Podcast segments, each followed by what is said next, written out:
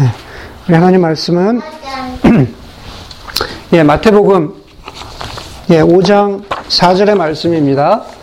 예, 마태복음 5장 4절. 우리 그 지난주에는 캠핑 때문에 못했고 오늘은 이제 계속 연속해서 그 우리 팔복 두 번째 시간입니다. 그래서 마태복음 5장 4절 말씀 우리 한 절이니까는 어, 함께 읽도록 하겠습니다. 시작.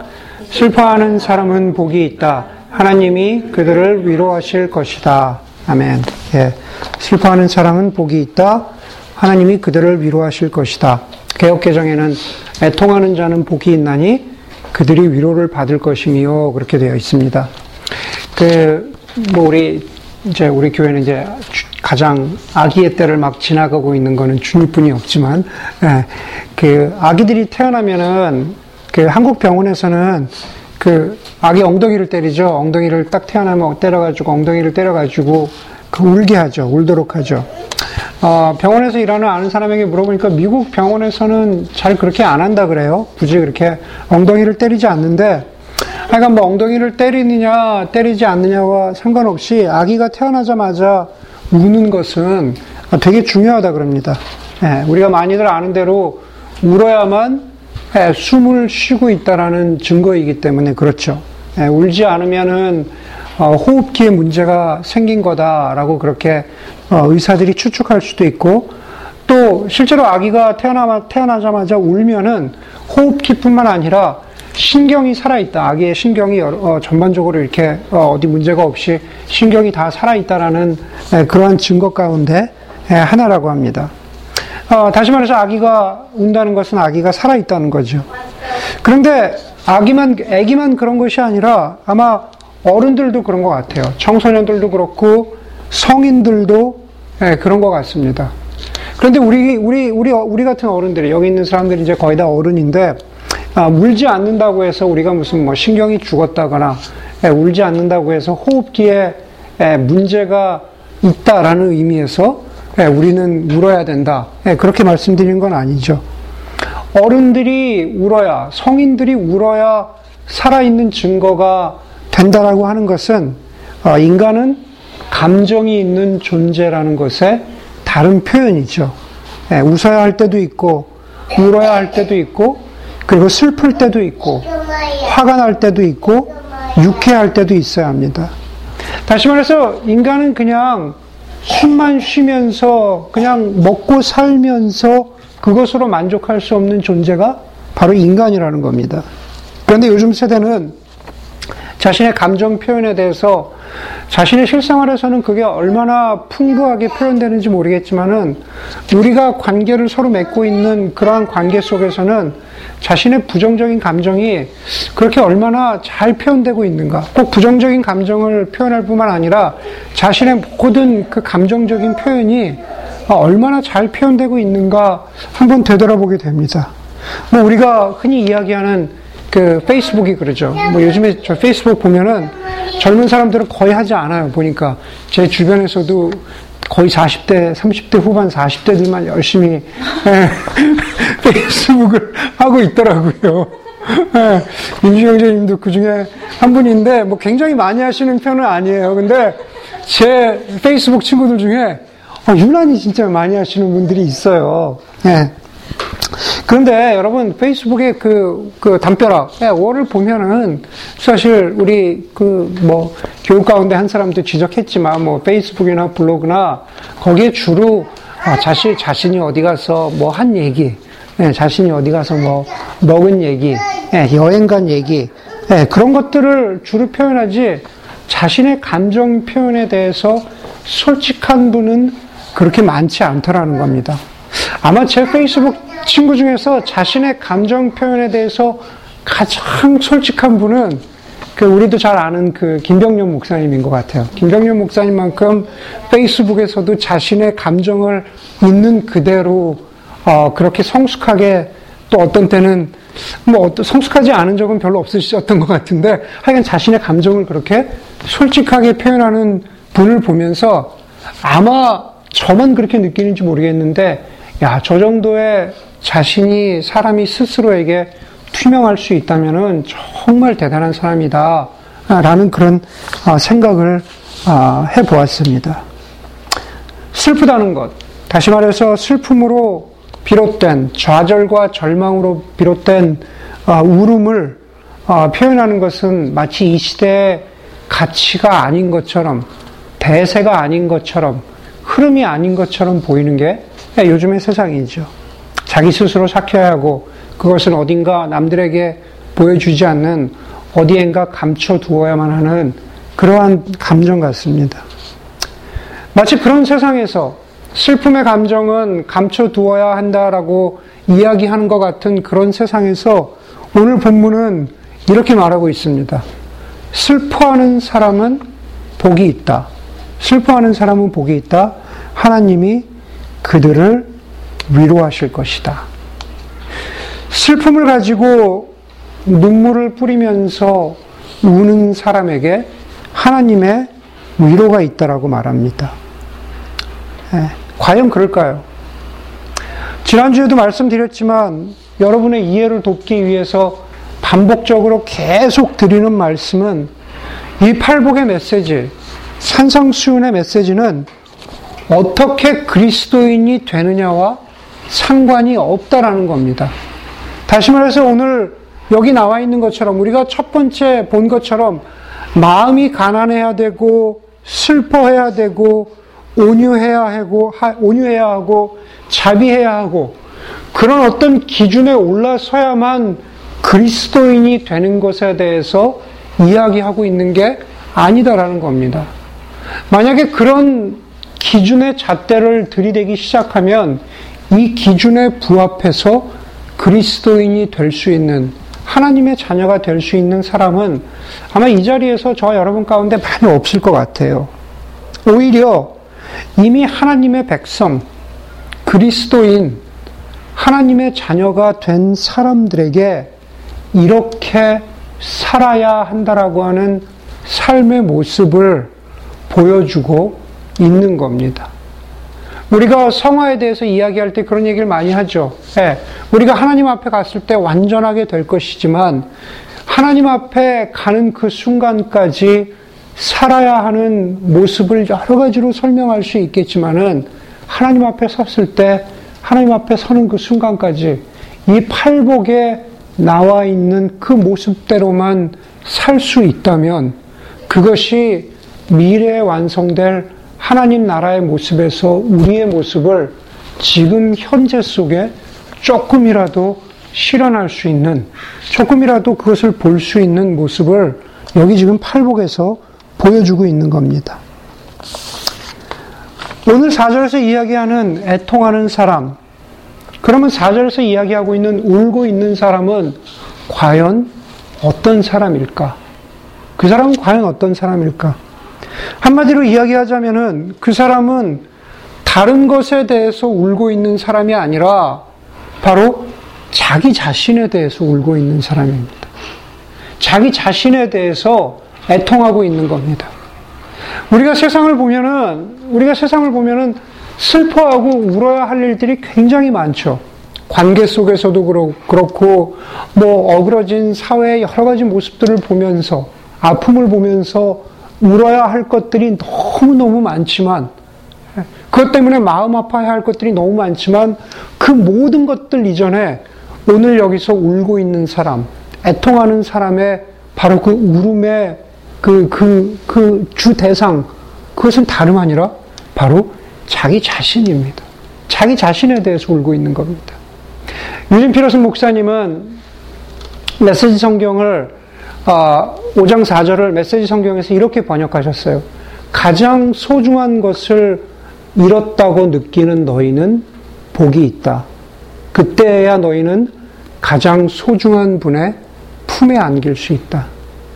가장 소중한 것을 잃었다고 느끼는 가장 소중한 것을 잃어서 울었다고 울고 있는 너희가 복이 있다. 바로 그 말씀입니다. 작년인가요? 재작년인가요? 벌써 한 1, 2년 된 것 같은데, 어, 한국에서 그 남자의 물건이란 책이 예, 베스트셀러였습니다. 남자의 물건. 남자의 물건을 이야기하자면은 먼저 여자의 물건을 이야기하지 않을 수 없죠. 예, 여자들은 예, 물건이 예, 우리 지금 여기 이 자리에는 남자들이 더 많아요. 예, 예, 여자들이 물건이 많죠. 예, 일반적으로 보면 여자들이 훨씬 더 물건이 많은 것 같아요, 남자보다. 옷도 많고, 신발도 많고, 뭐, 화장품도 많고. 우리 샤워, 샤워장에 들어가서만 봐도 그렇죠. 샤워하는 그 안에 들어가면은 여자들은 샤워하는 그 베스톱 안에도 여자 용품이 굉장히 많습니다. 남자들은 대개 뭐 샴푸 하나, 예, 그 샴푸 하나 가지고 예, 머리만 닦는 게 아니라 막 몸도 닦고 막 별거 다 하죠. 그러니까 남자들의 물건은 별로 없습니다. 그 책에 보면은 그런 얘기를 해요. 남자들이 자기 물건이 없으니까, 자기 물건이 없으니까 결국 남자들이 이렇게 앉아 있으면은 남 얘기를 한다는 겁니다. 예, 주로 하는 얘기가 뭐 남 얘기, 정치 얘기, 예, 뭐 여자 얘기, 연애 얘기. 예, 우리 같은 경우는 뭐 윤주영제님 오기 전에는 뭐 코스타 얘기. 예, 맨날 이제 그런 그런 얘기를 그런 얘기를 하는 겁니다. 그 책에서는 남자들이 가지고 있는 특별한 물건을 통해서 그 사람의 인생 이야기를 듣자라는 게 바로 그 책의 목적이었습니다. 거기에 한 12명가량의 사람들이 나오는데요. 예를 들면은 이어령 교수에게는 그분에게 자신의 물건은 3m짜리 책상입니다. 책상이 원목으로 된 3m짜리 엄청난 그 책상이래요. 글을 쓰시는 분이니까 자신의 물건이라고 감히 이야기할 수 있겠죠. 예, 대통령 후보로 나왔던 문재인 씨에게는 예, 바둑판이 자신의 예, 물건이랍니다. 예, 안성기 씨는 영화배우 안성기 씨는 스케치북이 물건이래요. 어디 가나 그림을 그리는 것, 예, 그림을 그렇게 그리고 싶었대요. 예, 그것이 내 물건이다라고 감히 이야기할 수 있고 어, 축구 선수였던 우리 차범근 씨는 독일에서 오래 살았잖아요. 그 독일은 아침마다 삶은 계란을 먹는데요. 그래서 삶은 계란을 까서 올려놓는 그 계란 받침대가 있대요.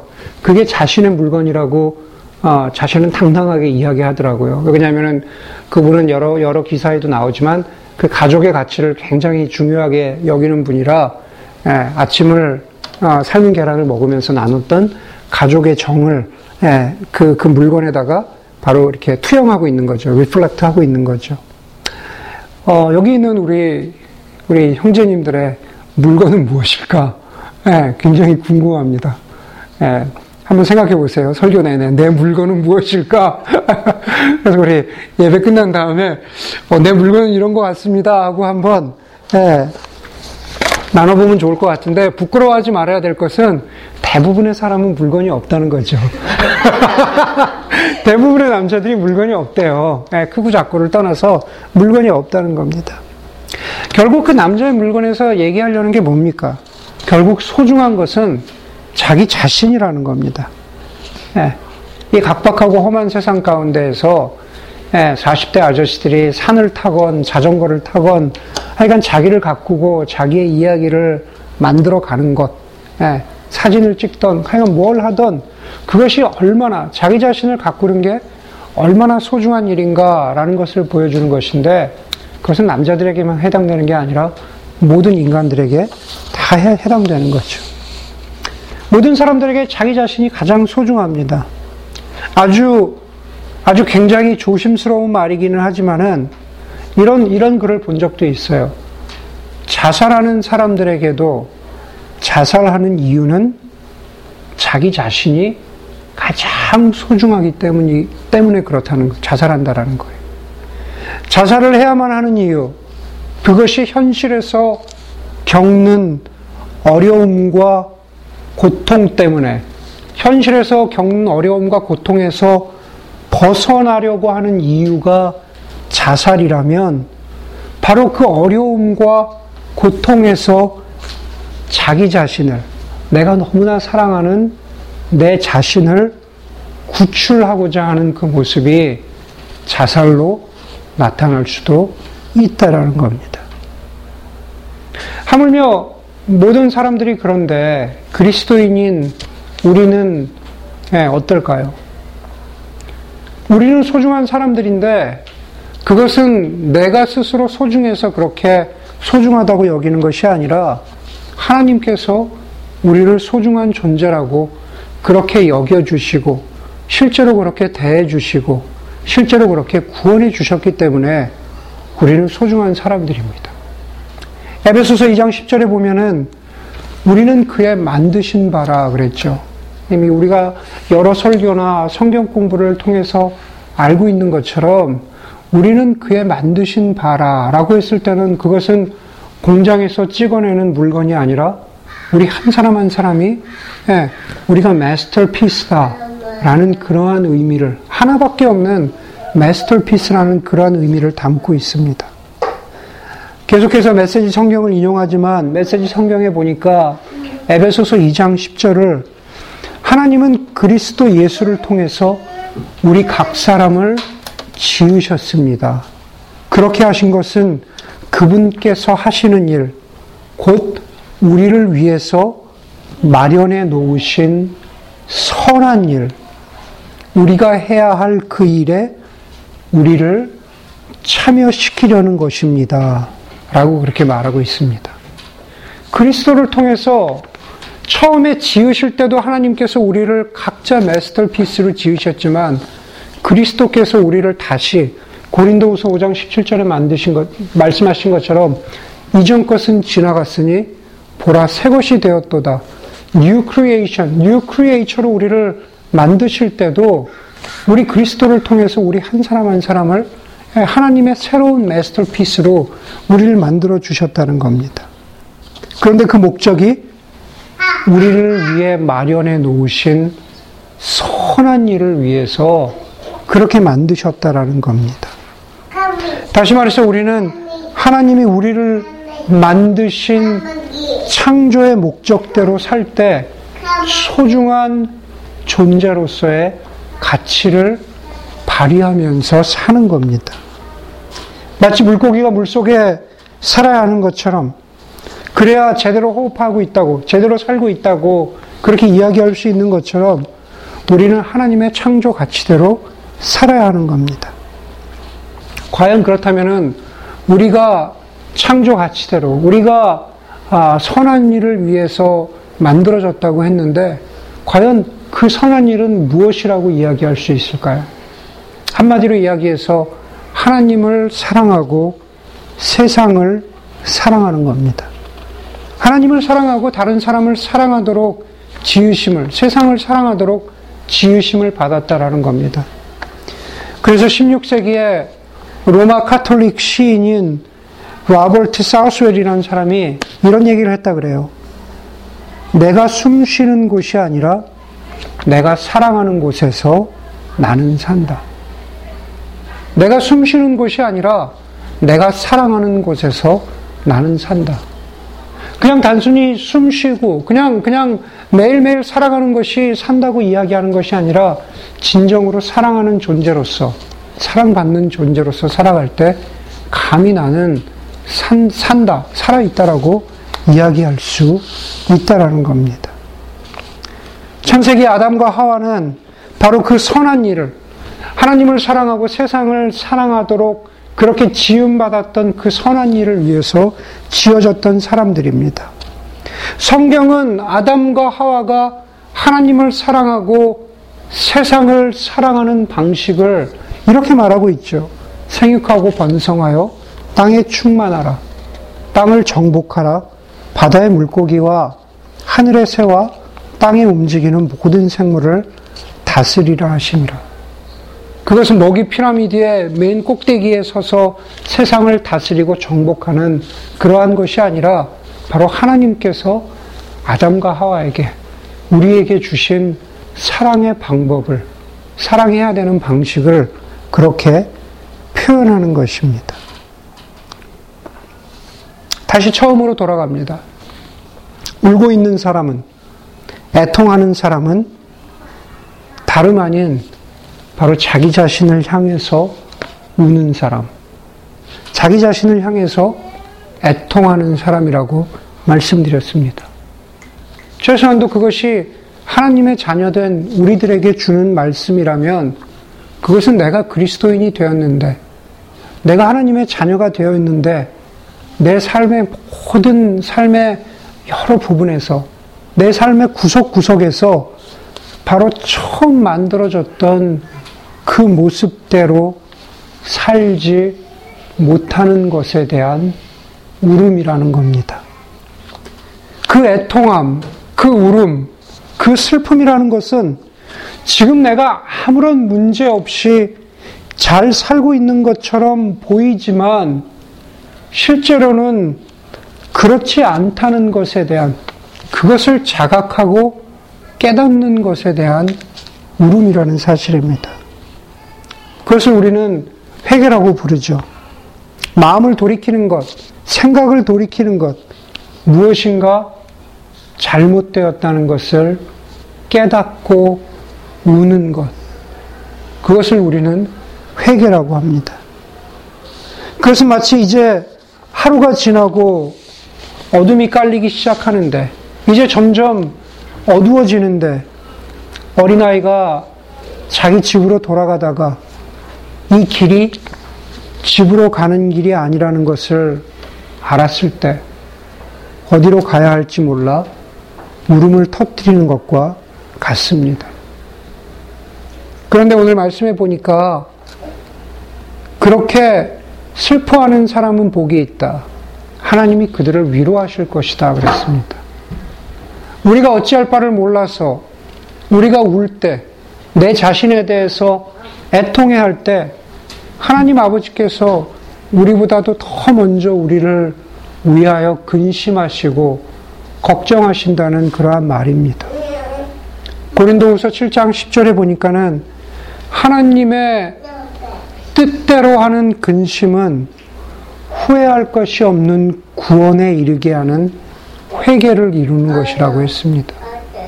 하나님의 뜻대로 하는 근심. 마치 근심은 우리가 하지 말아야 되는 것, 걱정하고 고민하지 말아야 되는 것처럼 보이는데 어떤 경우에는 하나님의 뜻 가운데에서 우리가 근심할 때가 있다라는 겁니다. 그런데 그 근심은 오늘 본문에 나와 있는 애통하는 것, 내 자신에 대해서 우는 것과 그렇게 틀리지 않은 말씀이라는 겁니다. 그런데 그 하나님의 뜻대로 회개하고 울고 근심하게 되면은 그것은 구원에 이르게 하는 회개, 다시 한번 내가 새로워지는 그러한 회개를 통해서 하나님 앞에 새로워질 수 있는 모습이 된다라는 사실입니다.